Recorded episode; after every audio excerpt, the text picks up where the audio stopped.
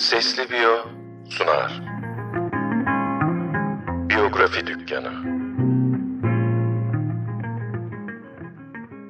Nusret Gökçe biyografisiyle karşınızdayız. Kasap, şef ve restoran işletmecisi. 9 Ağustos 1983'te Erzurum'da Kürt bir ailede madenci bir babanın ve ev hanımı bir annenin oğlu olarak dünyaya geldi. Dört kardeşi vardır. İki yaşındayken ailesiyle birlikte Darıca Kocaeli'ye taşındı ve okula orada başladı. Altıncı sınıfta okulunu ailevi nedenlerden dolayı bırakmak zorunda kaldı ve bir kasabın yanında çırak olarak işe başladı. 2010'da Nusret Steakhouse adını verdiği kendi markasını oluşturdu.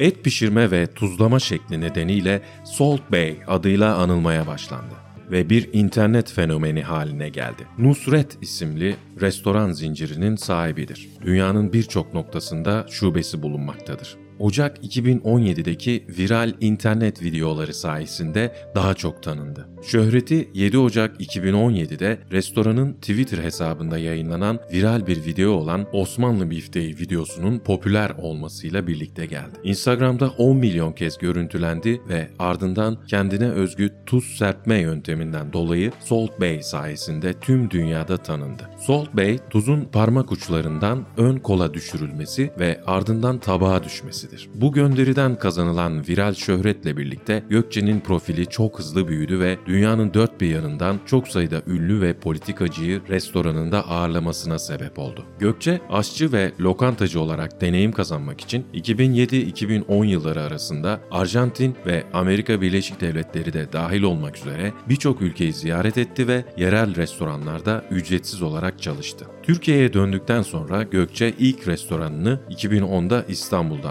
açtı. Daha sonra 2014'te Dubai'de bir restoran açtı ve 31 Ocak 2020 itibariyle 14 şubeye ulaştı.